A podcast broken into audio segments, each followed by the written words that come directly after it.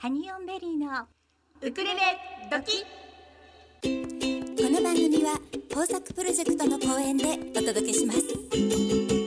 ハニオンベリーウクレレドキ。ハニオンベリー心にまっすぐ。ハニオンベリーコマラジ。ハニオンベリー皆さんこんにちは。ハニオンベリーのゆりです。かなです。毎週火曜日16時から17時55分まではハニーオンベリーのウクレレ時、たっぷり生放送でお楽しみいただきたいと思います、はい、今日は2月9日、はい、レコーディングが私たち終了いたしました終わりましたね。終わりましたね、はい、一昨日ですかね、はい、2月の7日1月4日から、正月早々からレコーディング始めまして、そうですね、1ヶ月ぐらいね、かかったんですけれども、じっくりやらせていただきましたね。そうですね、はい、今回は、ミックスダウンも川上二郎さんと一緒に私たちその場にいて、はい、これはどうするとか、このハモリ大きいんじゃないとか、そういうのこの音をちょっとなくした方が良くないとかね、いろいろ、はい、相談させていただきながら3人で納得のいくまでやらせていただきましたそうですね、はい、無事に終わりましたので、でもなんかいっぱい初めてのことがありましたけれども、いい経験をまたさせていただいたなと思ってます。ですね、本当です、さてそれでは今日もメッセージの送り方をご案内いたしましょう、メールでお送りいただく場合には tuesday@komae.fm tuesday@komae.fm メールのタイトルには番組名のウクレレドキと書いてください。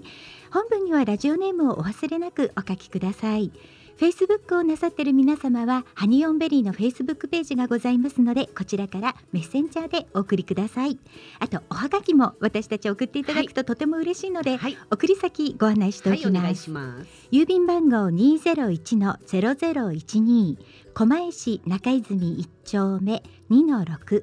コマラジスイートタイムパラダイスハニオンベリーのウクレレ時係までよろしくお願いいたします。お願いいたします。そうおはがきね、今週はなかったんですけど、でもおはがき間に合わなくてもね、よく画像で送ってくださいますからねそうなんですよね、ウクレレ時リスナーの皆様は、郵便事情で何か遅れちゃいけないっていうね、時のようにちゃんと写真を撮ってから送ってくださるという、送ったよっていう、ね、素晴らしいですね、素晴らしいですね、助かります皆様、皆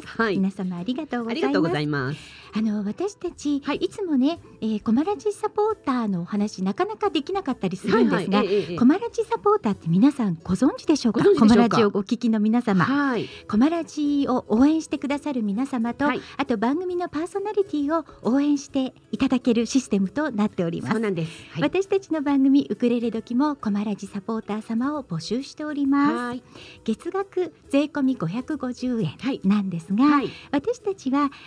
サポーターになっていただきました皆様にはこのラジオ放送のフルバージョン、音楽も入っているフルバージョンをお届けしております、今のところね Facebook をされている皆様には秘密のグループでお届け、お届けしてるんですがFacebook をされてない皆様にも、ちゃんと送るツールを準備しておりますので、もしよかったら、コマラジサポーターになっていただけたら嬉しいです、また音楽が入ってるとね、またねその前後のお話のいろんなのがつながりが ねっていうねのが聞けますからね、お楽しみいただけると思いますので、よかったら応援してください、よろしくお願いいたします。それでは今日も、ギフトボックスのコーナーからお楽しみいただきたいと思います。しょうちゃんよろしく。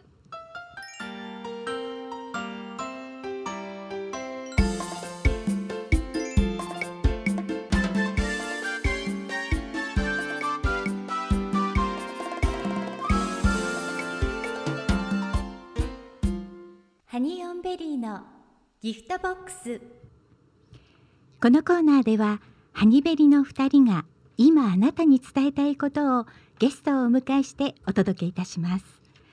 本日のゲストは翻訳家、そしてウクレレシンガーソングライター、ウクレレの講師でもいらっしゃいます松田陽子さんです。陽子さん、こんにちは。はい、こんにちは。こんにちは。よろしくお願いいたします。よろしくお願いいたします。ようこそコマラジへ。初のコマラジです。はい、嬉しいです。どうおもてなしをしたらいいのやらっていう。本当にありがとうご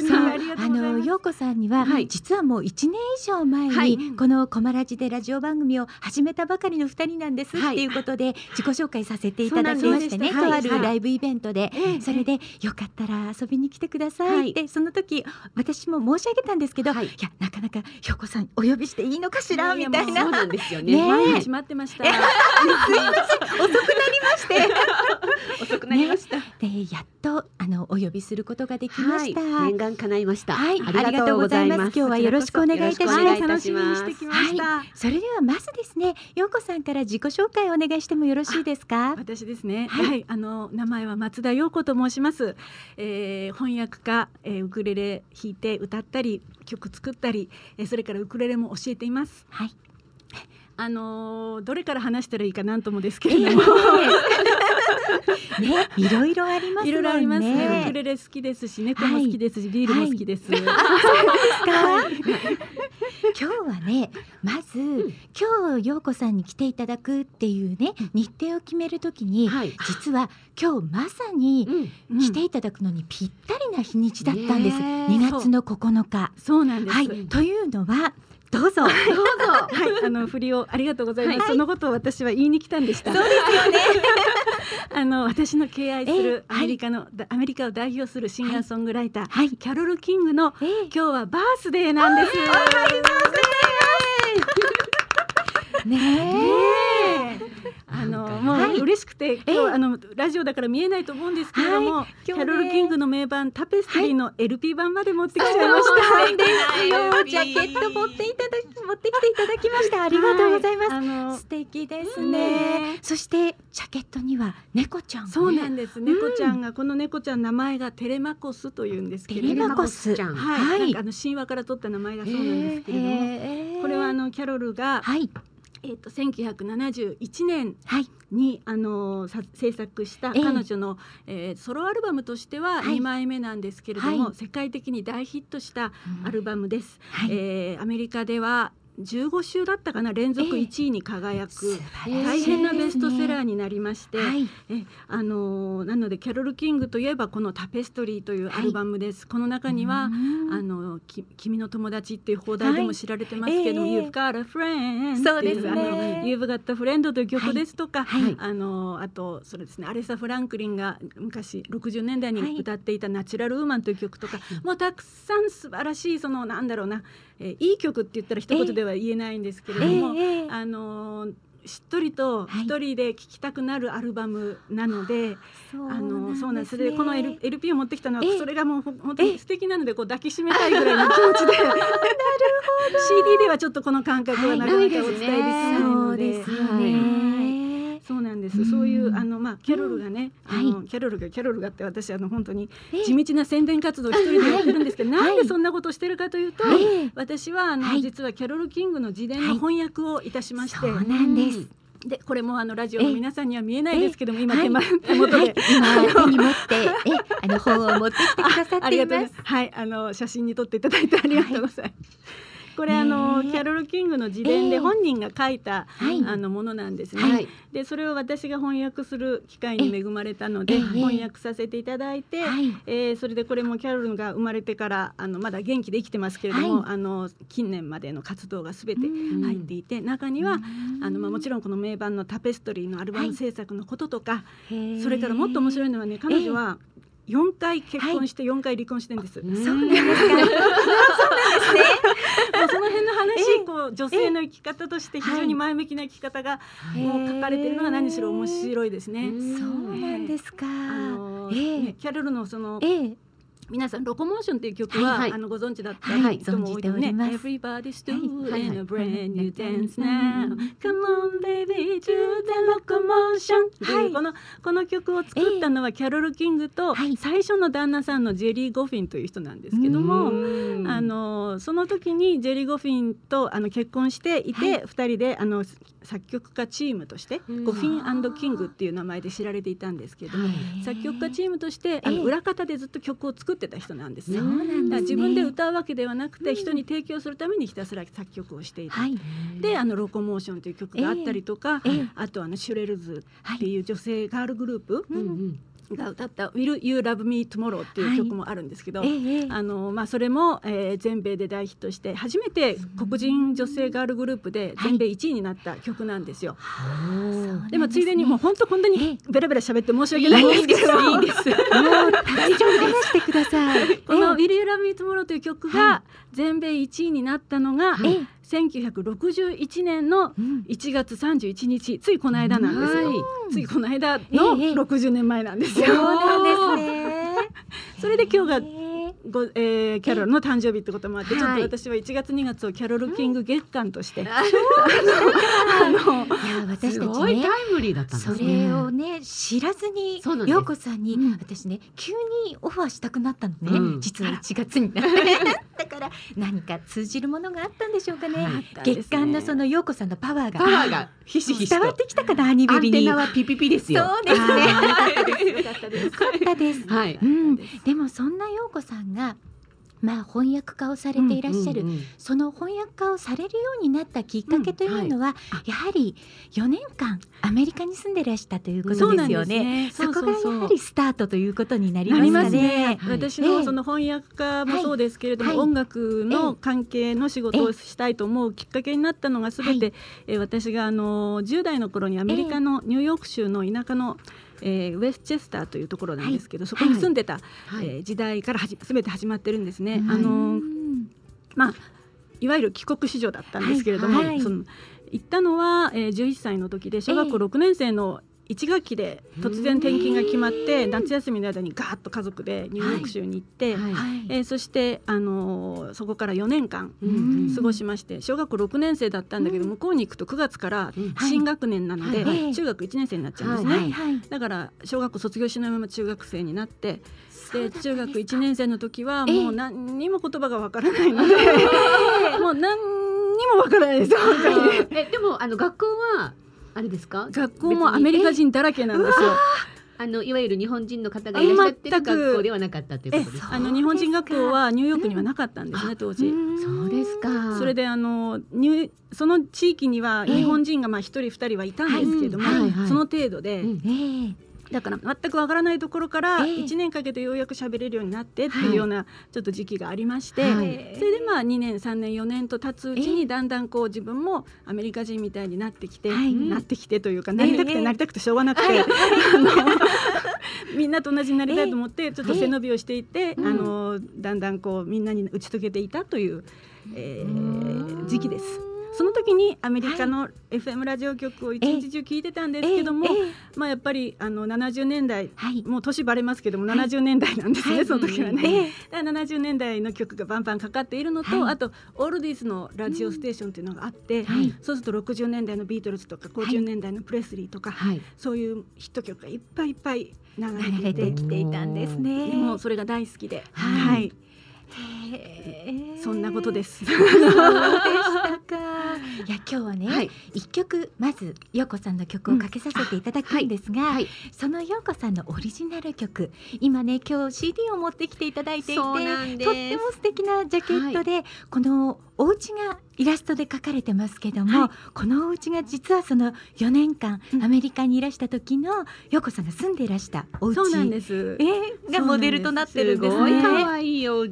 ちょうどアメリカのお家ってこういう形のね、ものが多いんですけれども、木で作られた木造のお家で、でちょっともう随分経つので、もうこの家ないかなと思ったら、今便利な Google のストリートビューというのがありましてね、でやっぱり昔の住所って覚えてるもんなんですね。なのでちょっとググってみたらやっぱあって、そうなんですか。ただ色が変わってましたね。確かペイントはされてますよね。やっぱね、長い間使うにはリフォームしてるんだと思うんですけど、あったので、わあ嬉しいと思って、ちょうどその時 CD のジャケットどうしようかと思ってたので、これをイラストにしていただきました。そうなんですね。とっても可愛いね。陽子さんから曲紹介していただいてよろしいでしょうか？そうですね。風の通り道という曲なんですけども、このアメリカで過ごした4年間で、私はアメリカ人になりたいとずっと思っていたんだけれども、最終的にアメリカ人になりたい真似をすることよりも自分自身でいることが大切なんだよっていうのを友達が教えてくれたんですね、はい、その友達というのは私と一緒にバレーボールの、チームで学校のバレーボールのチームで切磋琢磨した仲間たちなんですけれども、そのことをイメージしてこの曲を作りました、はいはい、風の通り道。お届けしましたのは松田陽子さんで風の通り道でした。ありがとうございます。なんかアメリカの風景がちょっと見えるような、ね、爽やかな曲ですよね。素敵でした。素敵でしたね。ありがとうございます。今日ね、陽子さんにメッセージが届いておりまして、ご紹介させていただきますね。ラジオネームえみちゃんさんからいただきました。陽子先生のステージを初めて拝見したのは小山のイベントでした。まだまだウクレレ初心者の私は目が釘付けになったのを覚えております。あの時購入した CD も大事に聴いています。ありがとうございます。小山ウクレレフェスティバルですよね。先日のおもようこ生配信ライブもめちゃくちゃ弾けて楽しかったです。ありがとうございます。これからも素敵なパフォーマンスを楽しみにしております。ハニベリさん、毎回素敵なゲストさんありがとうございますって。いえいえ、とんでもございません。ありがとうございます。ありがとうございます。えみちゃんもね、よくメッセージくださるんです。いつもありがとうございます。ありがとうございます。そしてもう一つ来ておりましてね。こちらはラジオネームでんママさんからいただきました。はい。狛江市民の陽子先生の生徒です。自宅で聞いてますよ。いいですね。いいですね。陽子先生レッスンは女子トークに盛り上がりながらもハワイアンにビートルズ、J-POP などなど、いろんなジャンルを丁寧に教えてくださっていつもとても楽しいです。生演奏楽しみにしてますっていうことです。ありがとうございます。でママさんありがとうございます。ありがとうございます。ね、狛江の皆さんにね聞いていただくのが一番私たちも嬉しいので、ありがとうございます。ありがとうございます。レッスンは本当女子トークになりがちですね。そうですね。でもそこも含めてですからね。会話の楽しさがウクレレの楽しさをより一層倍増させますからね。いいと思います。さあそれではまたですね、キャロル・キングのお話に戻っていきましょうかね。とても興味津々です。そうなんですよ。キャロル、そうですね、もう本当に何から語ったらいいかって思ってしまうんですけれども、まず陽子さんがおっしゃっていたのは、日本ではそのビートルズは確かにすごく知名度が高い。でもキャロル・キングはアメリカで言ったらもうビートルズと並ぶくらいに有名なアーティストさんということで、そうなんです。アメリカではアメリカを代表するシンガーソングライターであると同時にビートルズがまだ無名だった頃に憧れた存在でもあるんですよ。特にキャロル・キングが最初の旦那さんと一緒にゴフィン&キングっていう作曲家チームとして活動していた時にビートルズはよく2人の作った曲をカバーしてたんですね。なので、もうそれからずっと活動しているキャロル・キングという存在は、もう本当に計り知れない方なんですけれども、日本ではどうしてもその1970年代に発表されたこの「タペストリー」というアルバムとか、シンガーソングライターのキャロル・キングとして知られることが多くて、そしてその後はちょっと話題が消えてしまったりとかってこともあったんですけど、でもその後ね、ドラマとかコマーシャルとかに曲を提供したりして、キャロルの曲を聞くと、あ、この曲だったんだって思ってくださる方もいると思うんですけれどもね、なのでそのなんだろうな、この機にキャロル・キング50周年のタペストリーをちょっと聞いていただきたいなと思っているんですよ。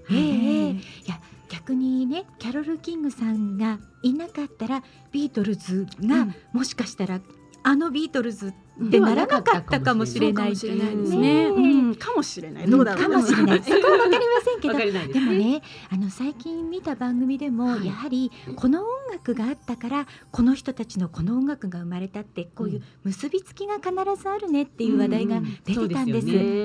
だからそういったキャロル・キングのこの貢献度というか、それは本当に計り知れないものなんではないかと思いますね。私たちも今回陽子さんに来ていただくということで、もうたくさん曲を聴いてみたら、いや、知ってる曲がたくさんあって、そうです、結びついてなかったけどっていうのがありました。そうですよね、そうそうそう、本当にそういうところから入っていただけると嬉しいし、日本でもねなかなかコンサートがそんなにたくさんはできてないので、また日本にも来てほしいし、実は私こんなにキャロルのこと言ってますけどまだ本人とお会いしたことがなくて。そうなんですか。今回のこの自叙伝を書くにあたって何かコンタクトとか直接はないんですね。そうなんですか。大体そういうのはこう大人たちがそうなんです。なのでできればニューヨークに押しかけて会いに行きたいけれどもちょっとなかなかそれも叶わずというところで、でも自伝を訳してる間にも彼女のことはなんか本人以上に分かってしまってる気になっていて、で例えばその、もう中にビートルズとの出会いの話とかも入ってたりすると、私ビートルズも大好きで、ビートルズの本も翻訳してたりもするんですけれども、そうするとまだここでちょっとこうデータをすり合わせてマニアックなこう調べ方をしてしまったりして、私だけが知るこの関係性みたいな、そうそうそう、あの時ポール・マッカートニーのコンサートにキャロル・キンが舞台裏にいたんだみたいなことを、私その場に東京ドーム行きましたけどとか、そういうところでちょっと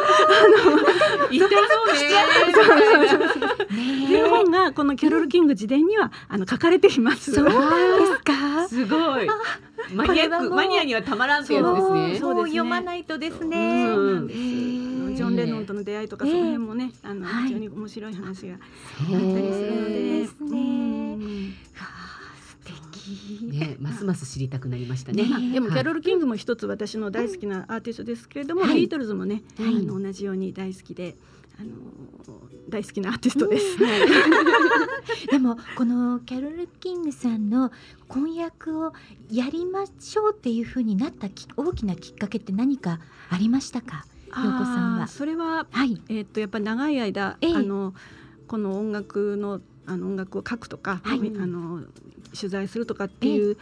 ところにいた流れもありつつ、実は一番最初に私が仕事をしていたところのお世話になった方が声をかけてくださったりとかっていうのもあって、すごく人とのつながりってわからない、どういうふうになるのかわからないな、この本の仕事をいただいた時はもうそういう昔のつながりの方だったのでちょっと感動してしまいました。ご縁があったんですね。そうですね。そうなんですね。そんな陽子さんですが、ウクレレとの出会いもちょっとお伺いしていきたいんですけど、ウクレレですね。まず一番最初ウクレレをこう弾いてみたっていうのはいくつぐらいの時になりますか？ですね、私はエレクトーンという楽器を5歳ぐらいからやってたんですけれども、小学校何年生ぐらいですかね、3、4年生か 5年生ぐらいかなの頃にエレクトーン教室にピンクの濡れても大丈夫だっていうプラスチックのウクレレが800円で売ってたんです、800円でそれを母に買ってもらって、でシャカシャカやって、でエレクトーンという楽器をやってるとコードとかが分かっちゃうんですよ。分かります、私もエレクトーンやってたので、だからそうするとね、C のコードはこうやって押さえるのねみたいなことが分かると結構弾けますよね。それで巷で流行ってる歌謡曲、黒猫の単語とかそういう曲を自分の中で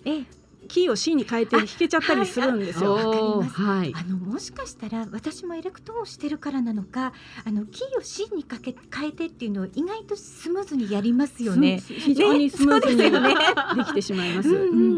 なのでコードの何のコードかも意外と分かっちゃうし。すごいですね。何か多分共通点はあるんじゃないかと思います。そういうトレーニングを受けたと思います。コードを拾うとか、アドリブを考えるとか、なのでそういうコードが分かってしまったので自分で知ってる音楽を弾きながらちゃんちゃかちゃんちゃかやって、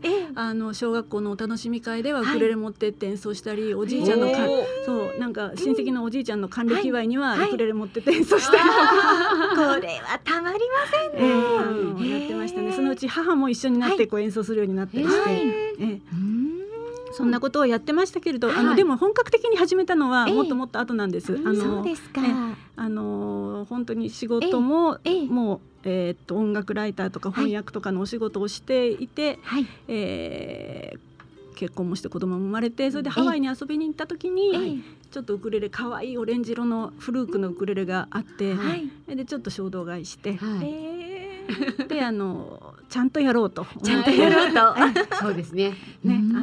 なので、まあ、子供たちがまだちっちゃかったんですけど、はい、小学校に2人とも上がったのを機に、ちょっと時間ができるかと思って、渋谷にあるトイズミュージックスクールという、はい、ウクレレスクールに行ってみたんですね。そうなんですね。そしたらそこにはい、校長の表谷誠二さんという、はい、気さくな男性がいらっしゃいまして、はい、でその方のところで、ウクレレを習うことにして、でもうやっぱりウクレレちゃんとやろうと思ってたので、なんですかね、結構自分ですごく練習をしたと思います。そうですね、素晴らしい。でそこで出会った表谷さんが、はい、まあ、私の師匠のような存在なんですけれども、今もうトイズで私も教えさせてもらってますし、はい、あと表谷さんと一緒におもようこという、はい、表谷とようこでおもようこという、ユニットを組んで、はいはい、で私もおもさんもビートルズが大好きなので、はい、ビートルズの曲をカバーしたり、また独自のアレンジをしたり、あとオリジナルとか、あとハワイアンもジャズもいろいろやりますけども、はい、そういった好きな洋楽をカバーすることで楽しんでやっています、はい、そうですか。それではここでそのおもようこさんの演奏している曲をお聴きいただきたいと思います。 Let It Be。 お届けしましたのはおもようこさんの演奏で Let It Be でした。この曲はキワヤさんのアルバムに入ってるんですよね、はい、そうなんです、キワヤさんの100周年記念の、はい、キワヤハンドレッドスアニバーサリーミュージックボックス2019というね、はい、豪華なコンピレーション CD の中で、おもようこも参加させていただいて、はい、でまあ、時代を代表する曲をカバーするというコンセプトだったので、私たちは、はい、1970年を代表する曲として Let It Be を、まあ、おもようこなので、ビートルズの曲をということで、はい、やらせていただいていただきました、はい、とっても豪華な、そうなんですね。私たちも持ってるんですけど、そうですか、今日本で活躍している素敵なウクレレプレイヤーさんたちがすごくたくさん参加されてて、はいはい、そうなんです。でこのね、アルバムに参加している皆様の中でも、はい、何人かもうこのスタジオに来てくださっている方がいらっしゃるので、ちょっとコンプリートしたくなっちゃうね。いや頑張ってみるいいじゃないですか、すごく本当ですね、もうぜひね、はい、これを何かのきっかけで聞いてくださった皆様、はいはい、ぜひコマラジに遊びにいらしてください、はい、よろしくお願いいたします、はい、お待ち申し上げております今もね、はい、聞きながら陽子さんとね、おもたにさんとどちらがどの部分弾いてるんですか、なんていう話をしてたんですけど、はい、交互にやはり、そうですね、メインのメロディーを、はい、弾いたらその時は、例えばおもさんがメロディを弾いたら私がバッキングを、でじゃあ次2番目は私が弾いてっていうふうに交互にすることが多いですね、はい、そうするとちょっとこう音色にも違いが出たりとか、確かにそうですね、ちょっと一本調子にならないというか、はいはい、そんな華やかさにもなるかなと思って、レコーディングはどんな感じでやられるんですかね、これってレコーディングは、はい、ライブよりもかなり気楽な気持ちでやってる意外、そうなんですね、撮り直しができるじゃないですか、そうなんですけど、ね、でもやっぱりブースに入るとね、ちょっと緊張しますよね、クリック音を聞きながらしっかりと弾いて、そうですよね、まただからライブとは違った楽しさです、スタジオは、で音を重ねていくとやっぱり楽しいし、はい、そうですね、もうちょっと足してみようかなみたいなね、そうそうそう、その辺の判断は私ではなくて表谷さんがすべてやっているんですけれども、さすがというところです。素敵なアレンジだなと思って、はいね、あんまりこうレッドイットビーって普段聞く感じとちょっと違うアレンジな気がしたので、そうですね、イン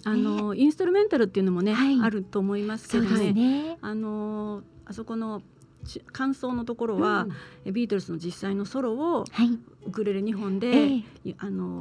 表谷さんがメインで、私がその上をハモリでということで2人で弾きましたね、そこは入れたいなということで、そうですね、なんかレッド・イット・ビーは私エレクトーン習ってて結構最初の頃に弾いてた曲で、もしかしたら今もこれなら弾けるかもっていう幼少期のって意外と体が覚えてたり、染みついてますからね、そう染みついてるんです、はい、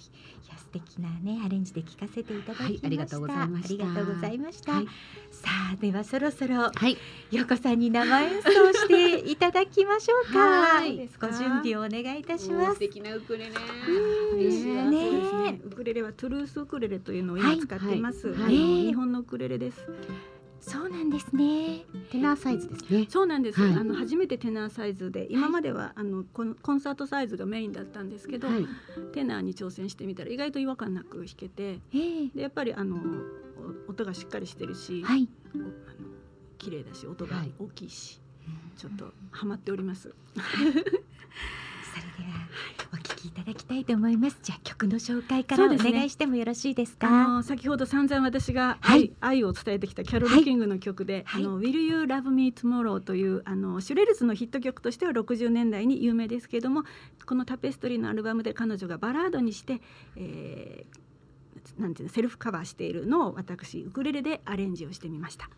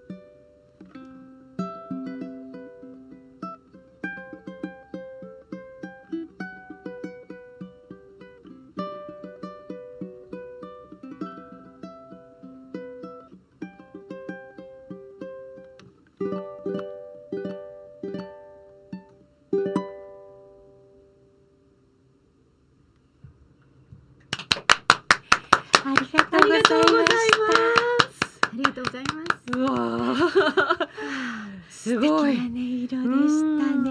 切っちゃいました。はい、ありがとうございました。本当にこんな間近でね、聞かせていただくと、もうちょっと動けなくなっちゃうすいませんリスナーの皆様、いつも特等席で聞かせていただいております。ありがとうございました、はい、ありがとうございます。やっぱり大好きなアーティストの曲をこうやってインストでカバーする、うん、そうなんですよね。やっぱり楽しいのと、はい、私は歌も歌いますけども、はい、最近ちょっとインストゥルメンタルに、ハマっていまして、好きな曲をインストで、アレンジしてカバーして、でYouTube に上げたりとか、いろいろやってるんですけど、例えばそのインストで、この曲を弾きましょうっていうワークショップをやったりとか、やってるんですけれども、やっぱり歌うのももちろん楽しいんですけど、ここでメロディーをこうね、弾きながらそこにちょっとコードを添えたりっていう弾き方は、ワンランク難しいかもしれないけど、とても楽しいし、ウクレレの音がすごく直に訴えかけてくる弾き方なので、これもね生徒さんにおすすめしているんです。陽子さんのそのソロウクレレのワークショップは一般の方でも参加できるんですか？できますできます。この間はユーミンの春よ恋をやったんですけれども、今こんな時期なので、オンラインでやってる Zoom で受講する方と、渋谷の統一で教室でやる方といらっしゃるんですけど。そうですか。じゃあ Zoom だったら全国どこにいても、そうですね、陽子さんのレッスン受けられるんですね。そうです、お力受けられる。そうですそうです。また次回は何ヶ月に1回やってるんで。そうですか。この間は1月だったから、今度は4月ですよね。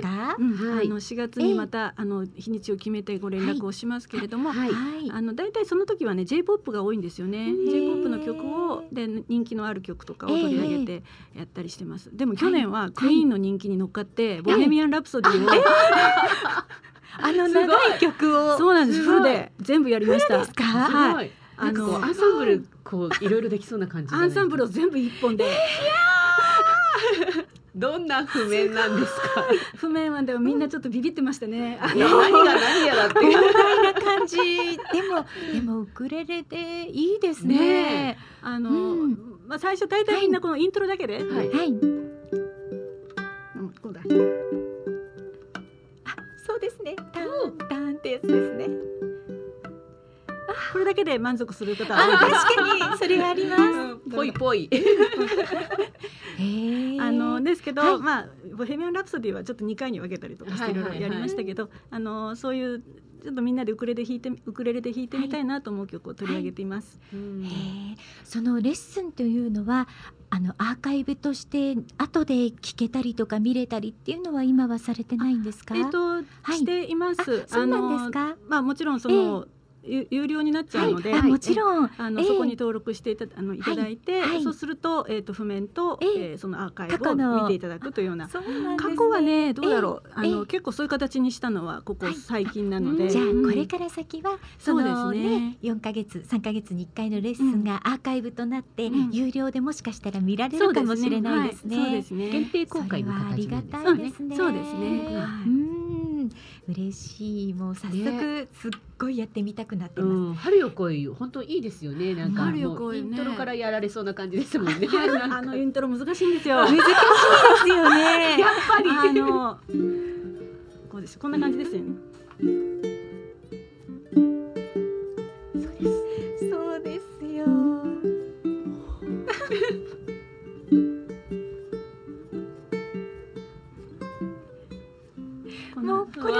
これだけで大満足。ここまで弾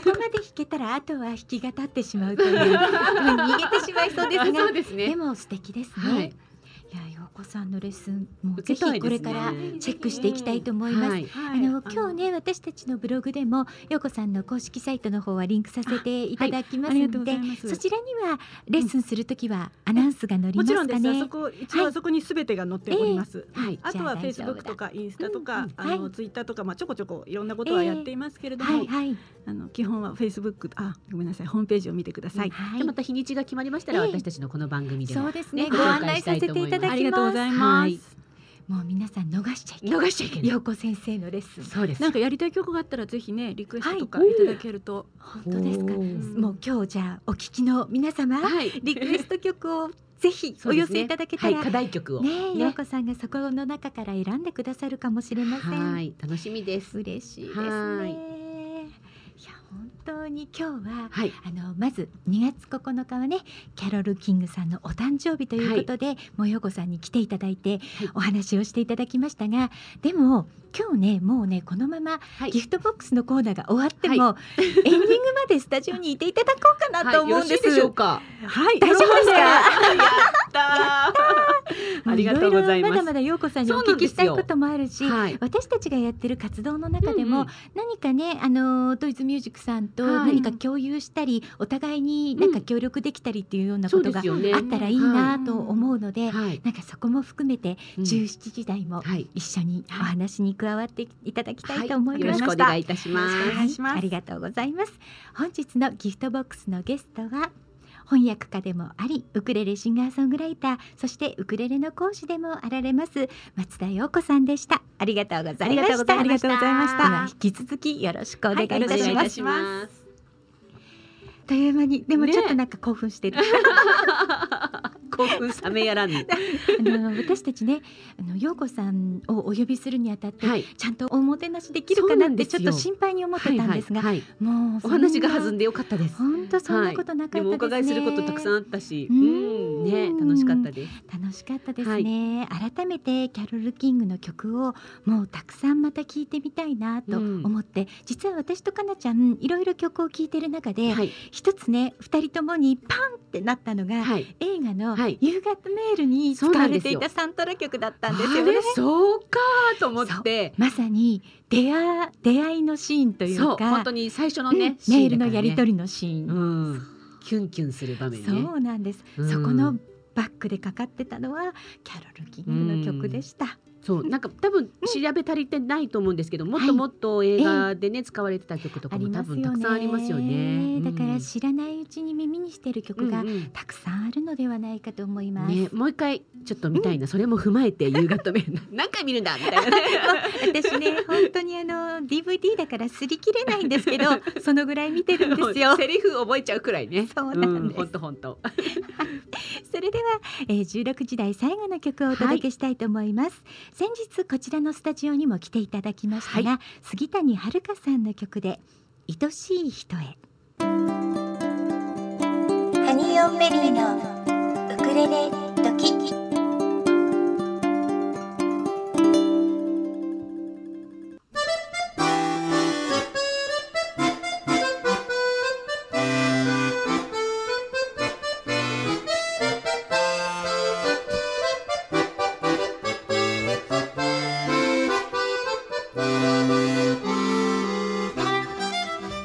5時を回りました。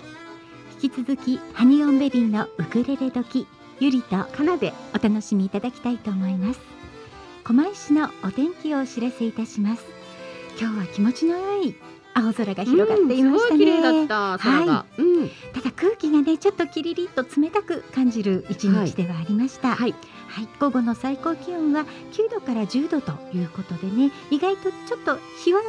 出てますけども、うんうん、寒く感じるかもしれません、はい。あと乾燥注意報が出ております、うん、本当に乾燥してます乾燥してます。なんか静電気がすごくって髪の毛とか下敷きとかしてなくても広がってしまうような状態になっております、はいはい。皆様ね十分お気をつけください、はい。狛江市のお天気をお知らせいたしました、はい。そして引き続きまして運行情報です、はい。京王線小田急線ともに平常通り運行しております。豊作プロジェクト株式会社様からのお知らせです。 ASP.AID はクラシック ASP の保守・管理・運用・設計・再構築・機能拡張・不具合修正などを行います。 IIS アクティブサーバーページスのプロフェッショナルがあなたのレガシーシステムを無期限にがっちりサポートいたします。例えば、このシステム、配置外で担当者不在、誰もメンテナンスができない、システム開発会社に作ってもらったシステム、現在その会社がない、メンテナンスを誰に相談したらよいかわからないシステムがある、ドキュメントすらない。こんな経験はありませんか？そんな方は、今すぐ ASP.AID で検索。クラウド化やスマホ対策、新しいデザインへのリニューアルにも対応可能です。古き資産を最大限に活用いたしましょう。豊作プロジェクト株式会社様からのお知らせでした。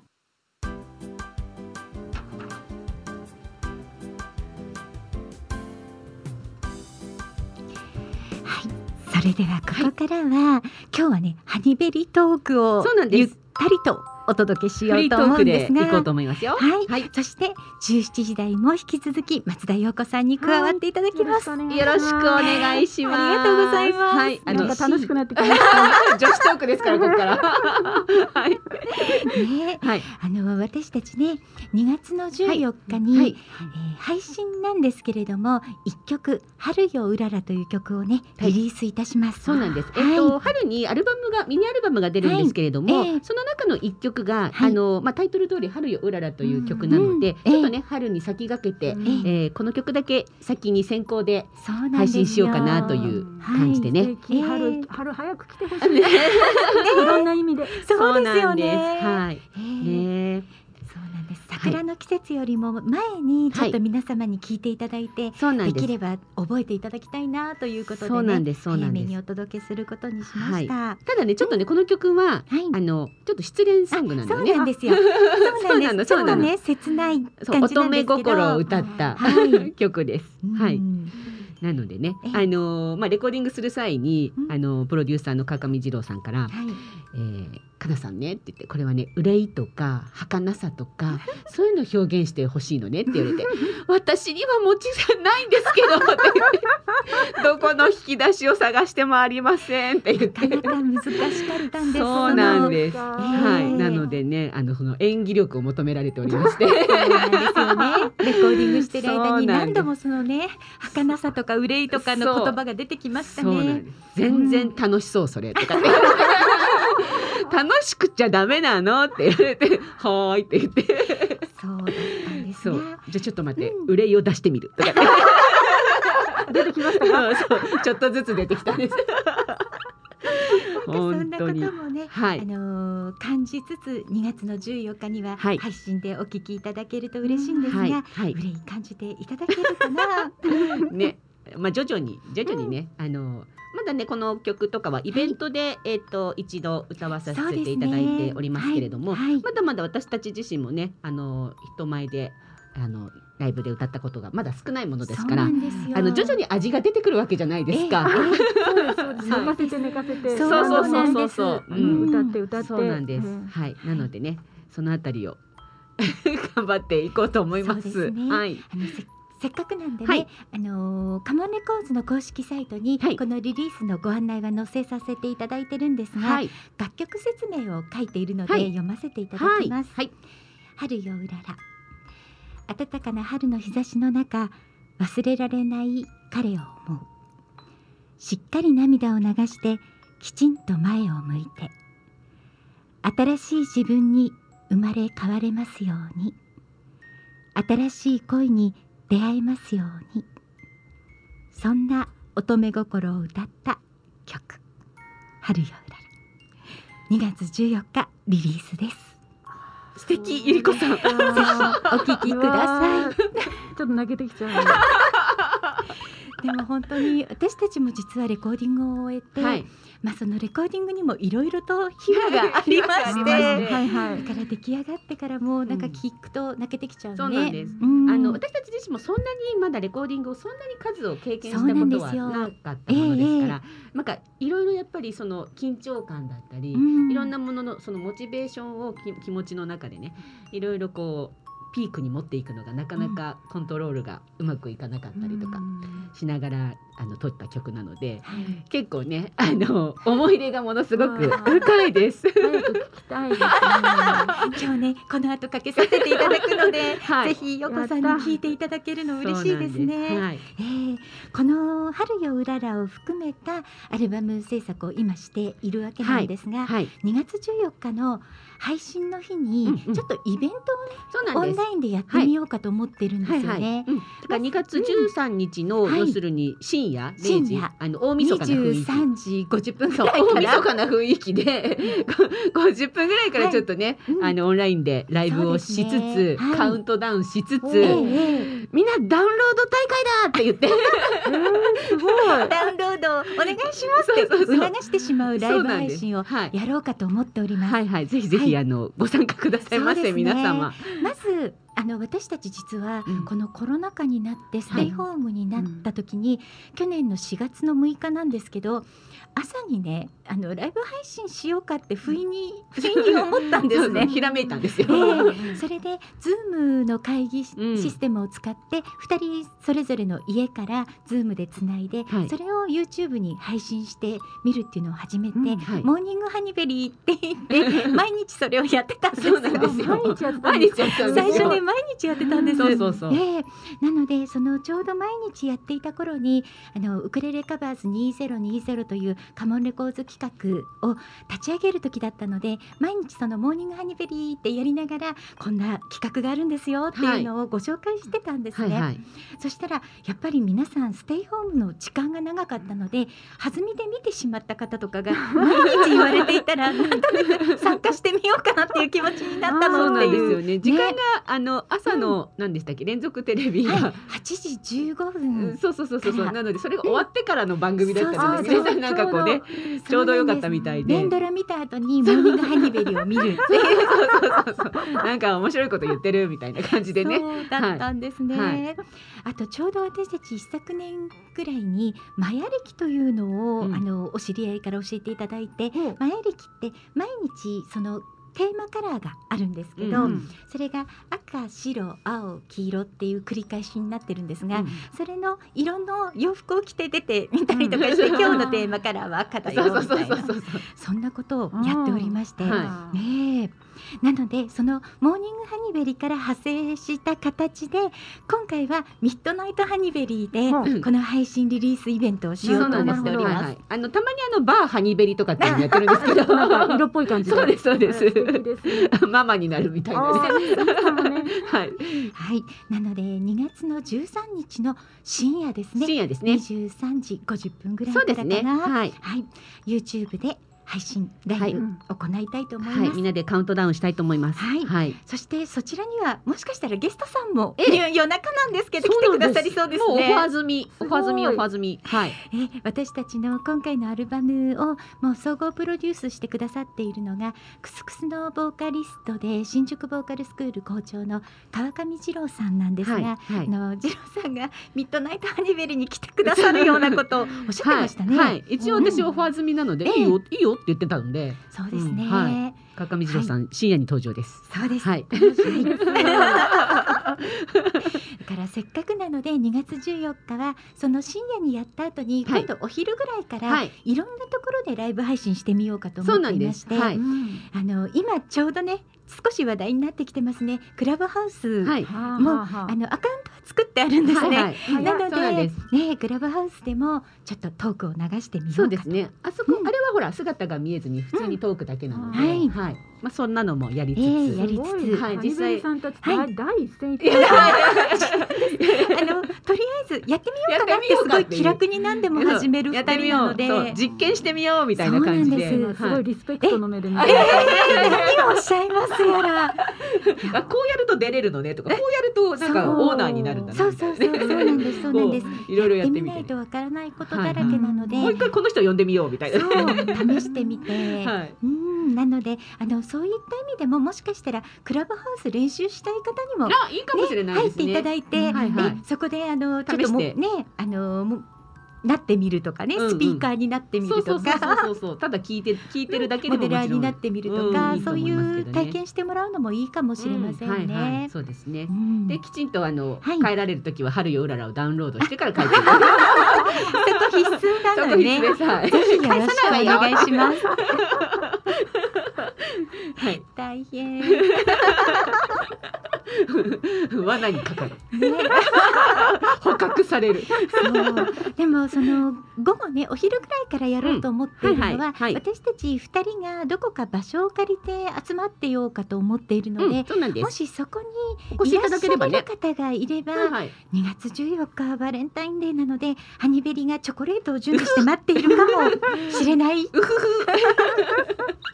来てくれてもいいよ。その辺はまた、はい、ね、詳細ご連絡したいと思います。はい、いや楽しみです。あ、早速アメちゃんからね、うん、はい、カウントダウンやーって来てる。ありがとうございます、ね。メッセージが、はい、そうですよ。嬉しいですね、はい、起きててくださいね、アメちゃん。ね、どうしよう、はい、私が寝ちゃってたら。ダメです。起こします。メッセージいただいております。ご紹介させていただきます。はい、はい、ハニベリーゆりちゃん、かなちゃん、こんにちは。こんにちは。コマラジサポーターナンバー26、ウクレレ時サポーターナンバー1のみかんの里のひろちゃんです。 ありがとうございます。今日はみかんの里はいい天気です。ハニベリ2月の14日は、はい、いよいよ春ようらら配信リリースですね、はい、ドキドキワクワクですね。レコーディングや4月のなにわえかも、ウクレレカバーズ2021などなど、いろいろ忙しい日々が続いているかと思いますが、一つ一つ楽しみながらパワー充電しながらファイトです。みかんの里より応援しています。今日の放送もアーカイブ楽しみにしています、はい、ということでありがとうございます。愛媛県のみかんの里に住んでるから、はい、やっぱりリアルタイムでこの夕方4時からっていうのは、なかなか聞けない方もいらっしゃって、お仕事のある方なんかはね、はいはい、なのでコマラジサポーターになっていただくと、アーカイブでフルバージョン聞けるようになっております。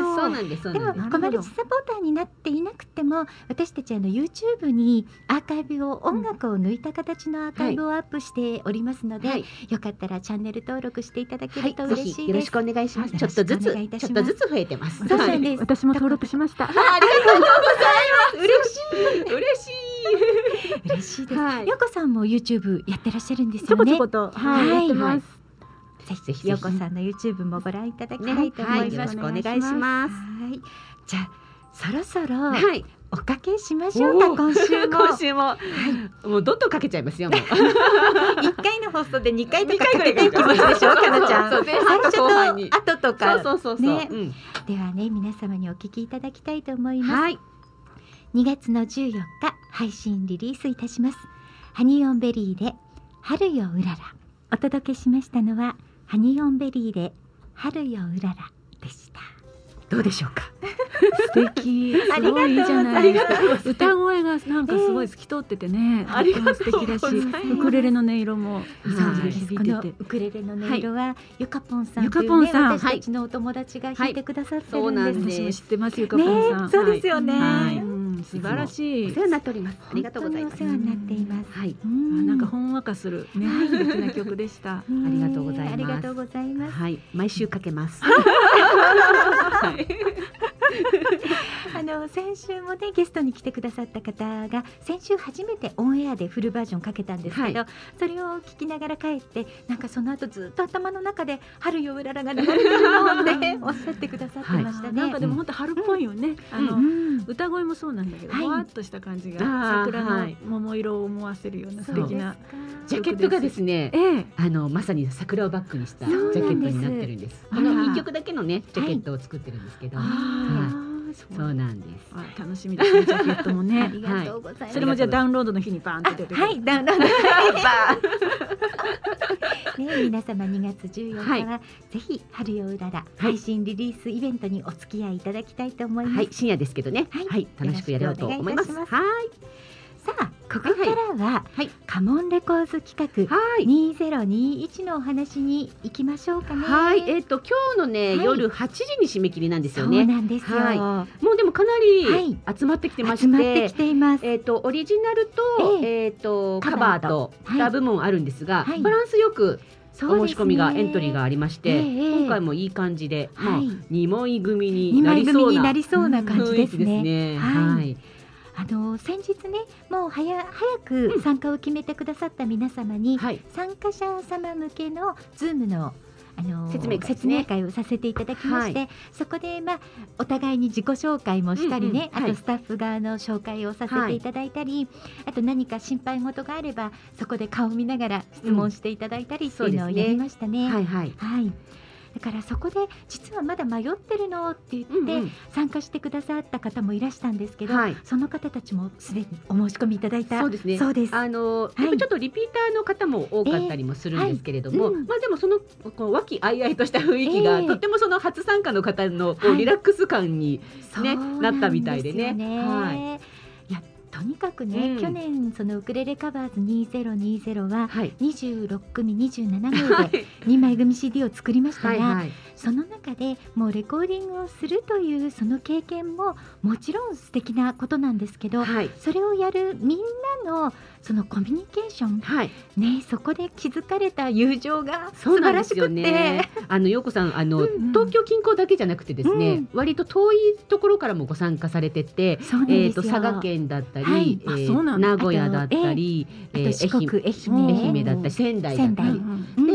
ボーカルレッスンとかはオンラインでやって、レコーディングはなんとかかんとかみんなこうちょっとね、コロナ禍の書き分け、一応東京に来て、一応スタジオに来るわけです、来てできたんですけれども、でもそれまでがどうしようってやっぱり東京はね、なかなか地方から来るのはかなりハードルが高かったみたいなんです、でもやっぱりそこをね、なんとかこちらもいろいろね、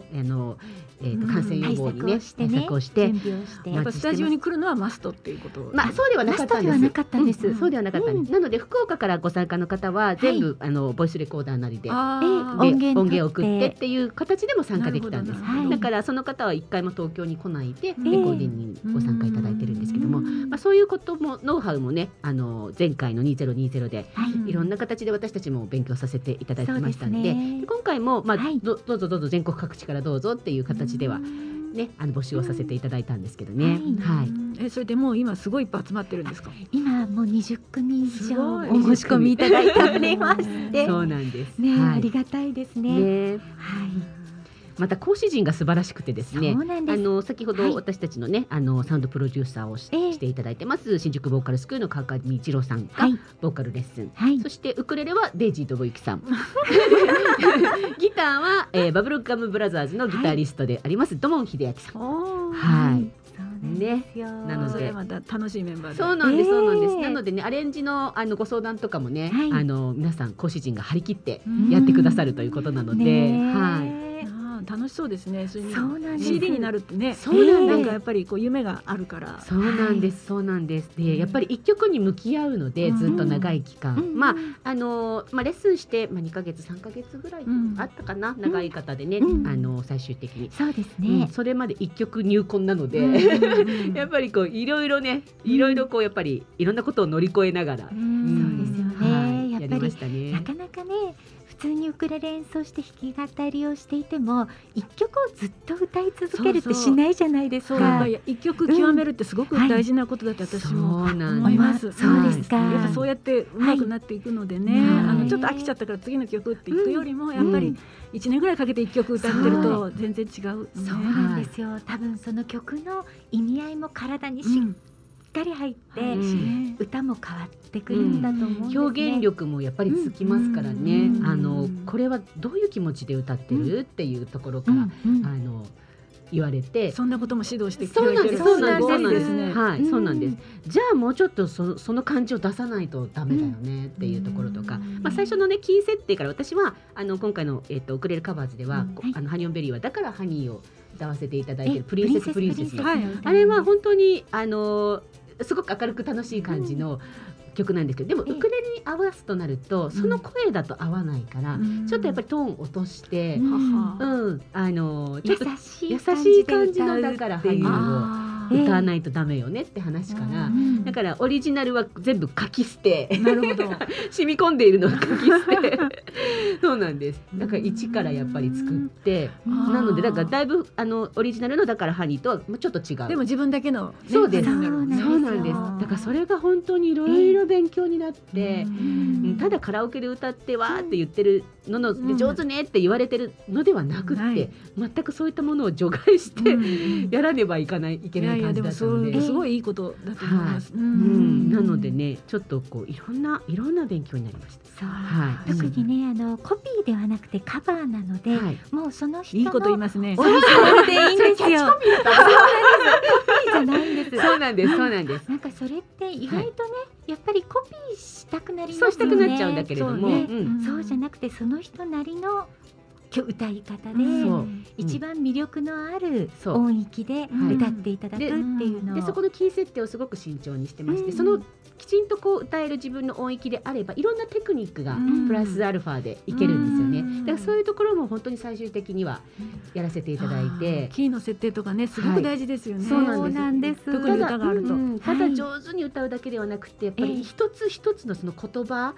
どう伝えるっていうところまでその、ね、教えてくださって、はい、それは価値のあるレコーディングですね。ありがとうございます、はい、いやまさにね、うん、そのボーカルのボイトレをしている先生がディレクションをしてレコーディングをするっていうのが今回川上二郎さんがやってくださるんですけど、うん、ちょうどつい先日、はい、カンジャムという番組がありまして、はい、私たちよく見てるんですけど、私も見てます大好きです大好きですあの番組がちょうどねカンジャニエイトさんが1曲をレコーディングする、うん、そうなんそれ、はい、裏側をね今その話を聞きながらそのことを思い出してました。そうなんです。よかった。もう本当にあれリアリティがあって、うん、わーって見てたんですけど、特にそのボイトレをねやって横山さんのシーンを見てて、うん、まさに私たちも大きくうなずいたんですけど、そうね、ボイトレの先生がその歌うことでちょっと歌う横山さんっていう違う人が出てくるんじゃなくて、うん、横山さんのこのトークで横山さんで村上くん村上くんのその話してる音域、うん、一番その胸に響くその喋りの感じで歌っていいんだよっていうアドバイスをしていたり、うんうんうん、その人その人で一番いいところをやっぱりボイストレーニングをしていると先生が分かってくれるの で、そのディレクションをしながらレコーディングできるので、うんはい、すごく安心感があるのね。そうなんです。全部その一から、うんね、歌のレッスンをし始めた自分を知っててくれてる先生がディレクションしてくれるので、うんうん、そこまで音出たはずだよって言って、うんうん、そうちょっとやってみるみたいなところとか、うん、こういうふうにこの前もレッスンしたよねっていうのとかをこういろいろこう思い出させてくださいながらやるレコーディングをしていただける。1曲取り掛かるとどのくらいその人は練習することになるんですか？まあ、それぞれではあったんですけれども、まあ、26名27名一番初めに、7月の終わりからレコーディングが始まって、うん、最後の方が10月だったので、うんまあ、最初と最後はいろいろ差があるんですけども、まあ、皆さんレッスンは2ヶ月以上したかな、うんまあ、そのレッスンに行く回数は、ね、それぞれなんですけれども、うんまあ、でもその時期、ね、オンラインでやったり対面にスタジオに行ったりとかって皆さんいろいろしてましたけどね、うんうん、そうなんです。すごいだから今回のウクレレ、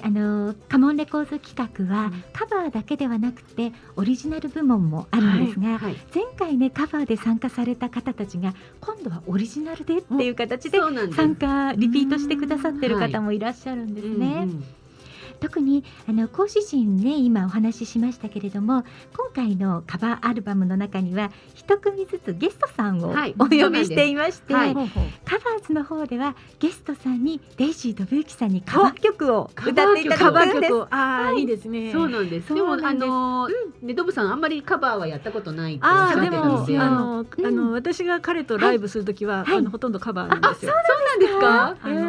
ーツ、自分たちの好きな音楽のルーツを探るというような形で普段のドブユキではない、はい、カバーをやるっていうのは、やってます。じゃあ楽しみネタはあるんだな、ね、じゃあです、ね、ネタはいっぱいあると思います。そうなんですね、うん、楽しみですね。まだどの楽曲なのかはちょっとまだ ねちょっと秘密にされてるんです。いろいろ考えてらっしゃるようでそうなんだ、そしてオリジナルの方ではやはりカモンレコーズから昨年9月1日にアルバムを出されている新次郎さんというシンガーソングライターの方がいらして、はい、その方が書き下ろし曲で参加、はい、ということになっております。そうなんです。なのでね、だからデイジーさんのファンの方はデイジーさんと同じ番に乗るというのでちょっとこうキュン夢のようですね夢のようねそうですよねそうなんですよね、はい、そうなんです、うん、それも1月にゲストにいらしていただいた時に、はい、放送中にオファーをするお願いしてしまいまして断りきれない状況、心よく受け入れてくださった、はい、心よく受けてくださいました、そうなんです、ありがたいです、はい今回は、はい前回は川上二郎さんがすべてプロデュースしてくださっていて、はい、今回はギタリストの土門秀明さんにもプロデュースをしていただくわけなんですが、はい、その土門さんで、うん、昨年の春に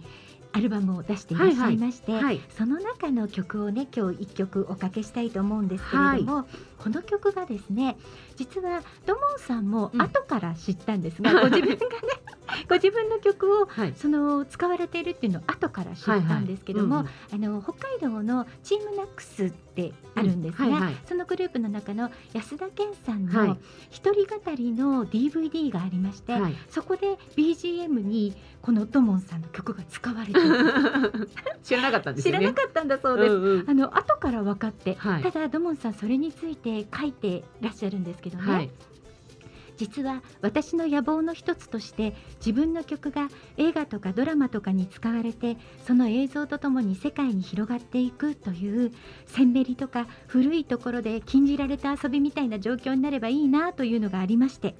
今回まさにそれの布石とでも言いましょうか、うん、何にも営業とかしてないのにかなりラッキーでしたまさに棚からボタン持ち状態ある意味引き寄せたかもしれませんって書いてらっしゃって、はい、いや本当にそうなのかもしれません、うんうん、でそれが分かったのもやはり土門さんがお仕事先の父兄の方が、はい、この安田さんのファンで、はいはい、こんなので使われてますよっていうので分かったらしいんです面白いものです。そうですね、うん、ね教えてくださったって言ってましたよね、はいはい、では皆様にもお聞きいただきたいと思います。土門秀明さんで鶴の恩返し、お届けいたしましたのは土門秀明さんの鶴の恩返しでした。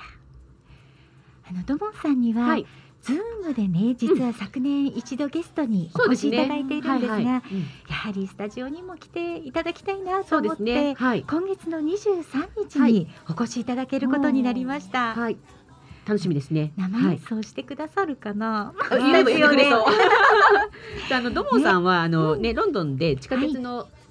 校内でバスカーをされてたんですよね。でそれで整形を10年ぐらい、はい、すごい方ですね、はい、ということでねそんなお話も書いた著書などもあるんですよね、はい、そうなんですよ、はい、楽しみです、はいねうん、やっぱり実際スタジオにお越しいただくとまた違うお話も出てくるかもしれないし、ね、意外といろいろ面白い感じですからね、ぜひ皆様お楽しみになさってください、はいはい、さてなにわえかもんのお話もお伝えしておきましょうね、はい、なんかイベントものが盛りだくさんなので、はい、私たちの周りが今なにわえかもん、はい、こちらはですね、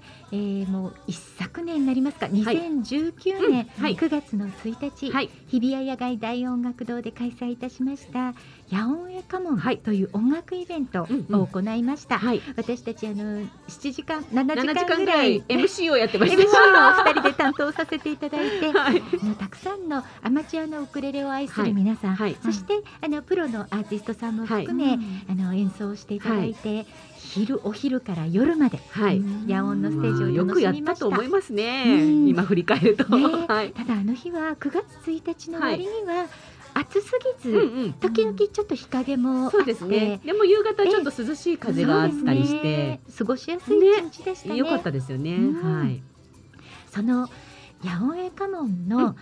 次のイベントということで、はいはいはい、なにわえかもんを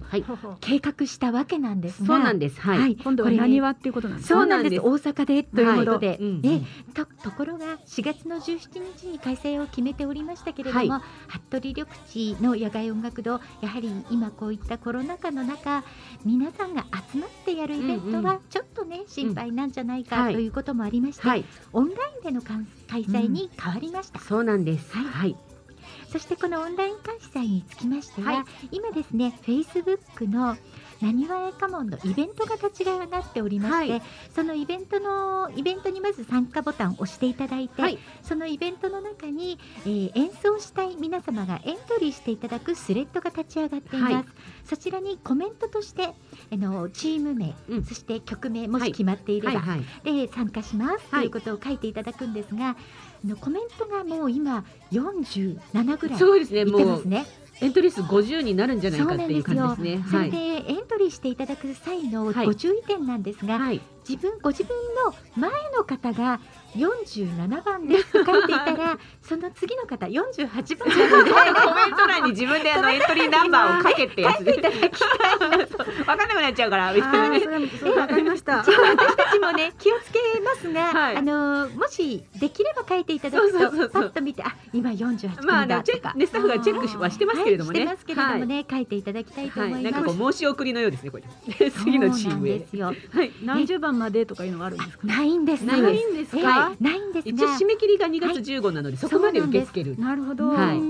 ちょっと面白そうなので最初から見てるんですけど、はいはい、それでその話をちょっとね陽子さんにお話ししたら、はい、陽子さんはそのトイズミュージックスクールの方で、うん、そちらの生徒さんたちでちょっとこうグループでやってらっしゃるということでトイズウクレレ楽団っていう、はい、ウクレレ楽団アンサンブルを主体としたなんていうんですかグループをやってる、はい、私副団長なんですけど副団長なんですねまあ団長はさっきから話題に出てる表谷さんなんですけど、はい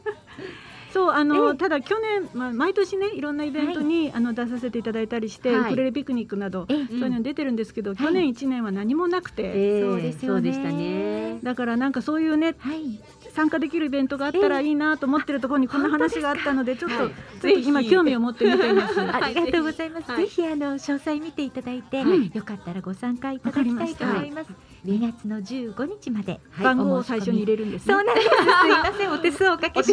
ますがわかりました、はいはい、今流れとしましては、はい、まず2月の15日までにエントリーしていただきます、そうですね、やりますって手を挙げていただく感じですね、はい、そして実際には動画の提出期限は3月の17日、はい、本番の1ヶ月前となっております、はいはいはい、これはですねどうしてかと言いますと皆さんからいただいた動画にタイトルとグループ名と曲名はこちらのなにわえかもんの主催の方で統一性のあるものをお付けして、はい、当日皆さんに見ていただくという形を考えておりますので、はい、それも含めて3月の17日までにお送りいただくようになります、はいそうですねはいはい、お送りいただく方法はまだちょっと決定ではないんですが、はい、お作りいただいた動画をギガファイル便というオンラインのサービスを利用してそこに動画をアップロードして URL をこちらの事務局側にメールでお送りいただくような形になると思います、はい、決定しましたらまたねこちらの番組でもご案内したいと思います、はい、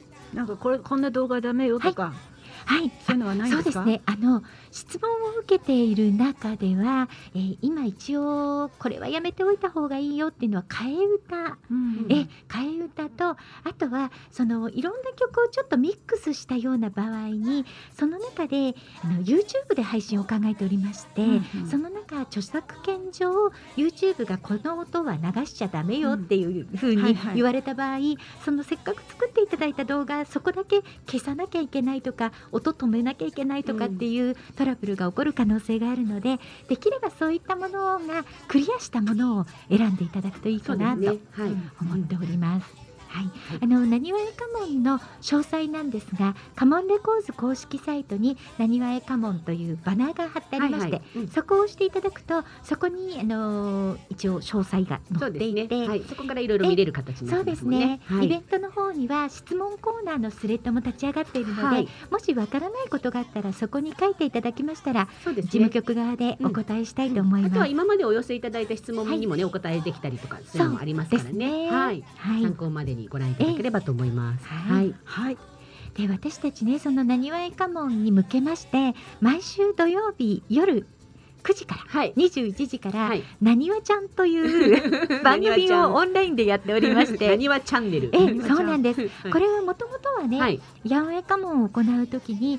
開催の2ヶ月前から毎週火曜日の夜7時からやおちゃんという番組をやってたんです、はい、それのなにわ家紋シリーズということで、はい、なにわちゃんをやっておりまして、はい、今回メイン MC をしていただく関西のよっこちゃんといむいむさんを 主体にしまして、はい、あとは実行委員長の秋田さん、そして私たちハニベリとあと実行委員の皆さんで番組をやっております、1時間、はい、そうですね、はい、いろいろこう開催に向けてのいろんなお話とかね、すごいいっぱいある、すごいいっぱいあって覚えられない後でゆっくりメッセンジャーで送りますね、ようこさん、ね、それは PR 番組なので別に見ても見なくても大丈夫なんです今回参加費は無料ということでイベントを行うんですが、はい、みんなでねお揃いの T シャツを着て演奏動画を撮ったら楽しいねっていうことで、その T シャツのデザインも関西のウクレレ仲間の方がデザインしてくださった T シャツが出来上がってるんです、うんうん、はいはい、そちらの限定色についてはすでにもうお申し込みを締め切っておりまして、2月の中旬にご購入いただいた皆様にお届けなんですが、はい、それ以降でも、はい、ユニクロの方でそのデザインの T シャツは買うことができる、そうなんです、ユニクロのサイトとはい、タイアップしてまして、そういうのがあるんです、そういうサイトが、そうなんですよ、はい、だからそこでねまた作っていただいて、4月の17日にそれを着ながらこうみんなで動画を見ていただくとかっていうのも楽しいかなって思っております、はいはい、私たちは4月の17日は、はい、東京新宿のパペラというね、カレー屋さんを一応東京オフィスじゃないですけども、ね、はい、東京スタジオっていう感じにして、はい、そこでいろいろイベントをしながら、オンラインでじゃあお江戸の番だよって言われた時につないでもらって、はい、そこでおしゃべりをしたりとかしながらやろうかなと思っております、その日はもう全国各地をつなぐみたいな感じなんですね、24時間テレビ番組できるかなみたいなハニベリスもそんなことないんです、みんなでやってます、そうなんです、はい、もともとやっぱり私たちが知り合ったウクレレコミュニティのお仲間って全国どころではなくて全世界にいらっしゃって、そうなんです、今回のなにわ家紋も本当ハワイにつないでみたり、アメリカの方が動画を送ってくれたり、はい、いろんなデンマークの方とつないでみたりとか時差をこう考慮しながらみんなでつながれたらいいなっていうのがコンセプトになっています、はいはい、だから、オンラインをオトライン、オトラインって書きまして、はい、オトラインイベント、オンラインイベント、陽子さんたちもこの間オンラインで発表会をされたんですよね。そうですね、トイズミュージックスクールの発表会は本当はね、毎年ちゃんとステージでやるんですけれども、やっぱりこのご時世オンラインで、やりました、はい、いかがでしたか？スタイルとしては、生徒さんたち各クラスが、撮影をして動画を作って、でそれをビデオジョッキーである私と表谷さんが紹介しつつ、間に先生たちに来ていただいて話をしていただきつつという、なんか MTV のような、そうなんですね、で最後に先生たちみんなで演奏するという、生演奏するというような形で、すごくこちらは楽しかったです、見てくださる方もいろいろメッセージくれて、すごく楽しかったって言ってくれてるので、成功したのかなと、何かその中でこれはちょっとっていうようなことってありました？なんか失敗しちゃったなとか失敗しちゃったことも多分いっぱいありますね。なんですかね、こう私たち歌詞カードを、見ないで歌うことが基本なんですけれども、その歌詞カードを、せっかくオンラインだし誰も見てないから、マックの裏に貼っちゃえってペタペタ貼ってたら、熱くなっちゃってマックが動画が途切れたりとか、熱問題、私たちもやはりなにわちゃんが長時間なので、そのパソコンの熱問題とかスペック的にどこまで耐えられるんだろうとか、やっぱり事前に何回か練習しないといけないなと思ってるんです。アイスのはみんなで持っていくみたいな、アイスをね冷やさなきゃダメかなとかどうしてもファンが動き出しちゃったらそれが支障になるのかなとか、夫とかね、そうなんですよ、だからまだまだやることは山積みなんですが、万全を期すっていうのは大変なことね。でもそうは言ってもイベントの楽しさは、何かトラブルがあってもそのトラブルも一生の思い出になったりしますんでいいかなと。そうなんです、別にそのね成功をを、ね、こう期待するわけではなくて、まあ、それもいろんな失敗もあっての、あのイベントなので、そうですね、特にね、コロナ禍は今みんないろんなことに挑戦している時だから、失敗もあってもね、いいですよね、そうなんです、そうなんです、はい、おりますんで、ぜひ皆様ね、なにわえ家紋の方も2月の15日締め切りですので、イベントページご覧いただけたらと思います。よろしくお願いいたします。ぜひ一緒にやりましょう、一緒にやりましょう。はい、さあもう一つイベントが今週末ですね、2月の13日はこちらのリアルなイベントなんですが、中野絵家紋というイベントを開催いたします。こちらはね、オープンマイクイベントなんですね。中野芸能小劇場で開催いたします。こちらはまだきっとお申し込みいただけるかもしれないですね。はい、あのオープンマイクのイベントなので、どなたでもご参加いただけますね。はい、こちらで私たちハニオンベリーも参加予定なので、ちょうどリリース前日なんですが、春ようらら生演奏来るのかなやっちゃおうかな、ね、やっちゃってください。もしかしたらアルバムに入れる曲も、秘蔵の曲もここでちょっとやっちゃおうかな、ちょっとだけね、お聞きいただけるかもしれません。はいはいはい、なのでぜひぜひお越しいただければと思いますよ。この中野芸能小劇場はとても広い会場なので、その中にそんなに人数的には集まりませんので、ソーシャルディスタンス保てる会場となっております。はいはい、もしお時間ありましたら、イベントの方にもお越しいただきたいと思います。ご参加費用は1000円だったかな。そうですね、受付のところでお支払いくださいという形になっております。私たちね、ついついインスト使ってしまったりするので、そうなんですよ。オケを使ってしまう場合が多いですね。もう本当に陽子さんだったらそんなこと許しませんって感じだ。オケが豪華にできてるものですから、使いたくなっちゃいますね。そうなんですよ。でもやっぱりウクレレ、せっかくね、私たちこのウクレレ時もウクレレってついてるし、時々ラジオなんですけどウクレレレッスンやったりしてるんですよ。本当に初心者の方に C はこうやって押さえますってラジオなんですけどね、一番下の弦の3番目ですっていう感じでやってるので、果たしてリスナーさんで全然わからない方は伝わってるんだろうかっていうね。でもなんかそういうの聞くとちょっと出したくなっちゃうね。ですね。お家で眠ってるウクレレがある人なんかは意外と皆さん引き出物でもらったウクレレとかお家にいる方いるんですよ。お土産で買ってきたとかね。最近のカタログありますよね。あのカタログの中にウクレレあるんです。はい。で、私友達の家に遊びに行った時になんでウクレレあるのって言ったら、結婚式の引き出物でこれ選んだのって言ってたんで、そうなんだ。そういう入手の仕方もあるんだなと思いました。で、そのままだったわけね。そのままでした。だから行った時にちょっとレッスンしてきました。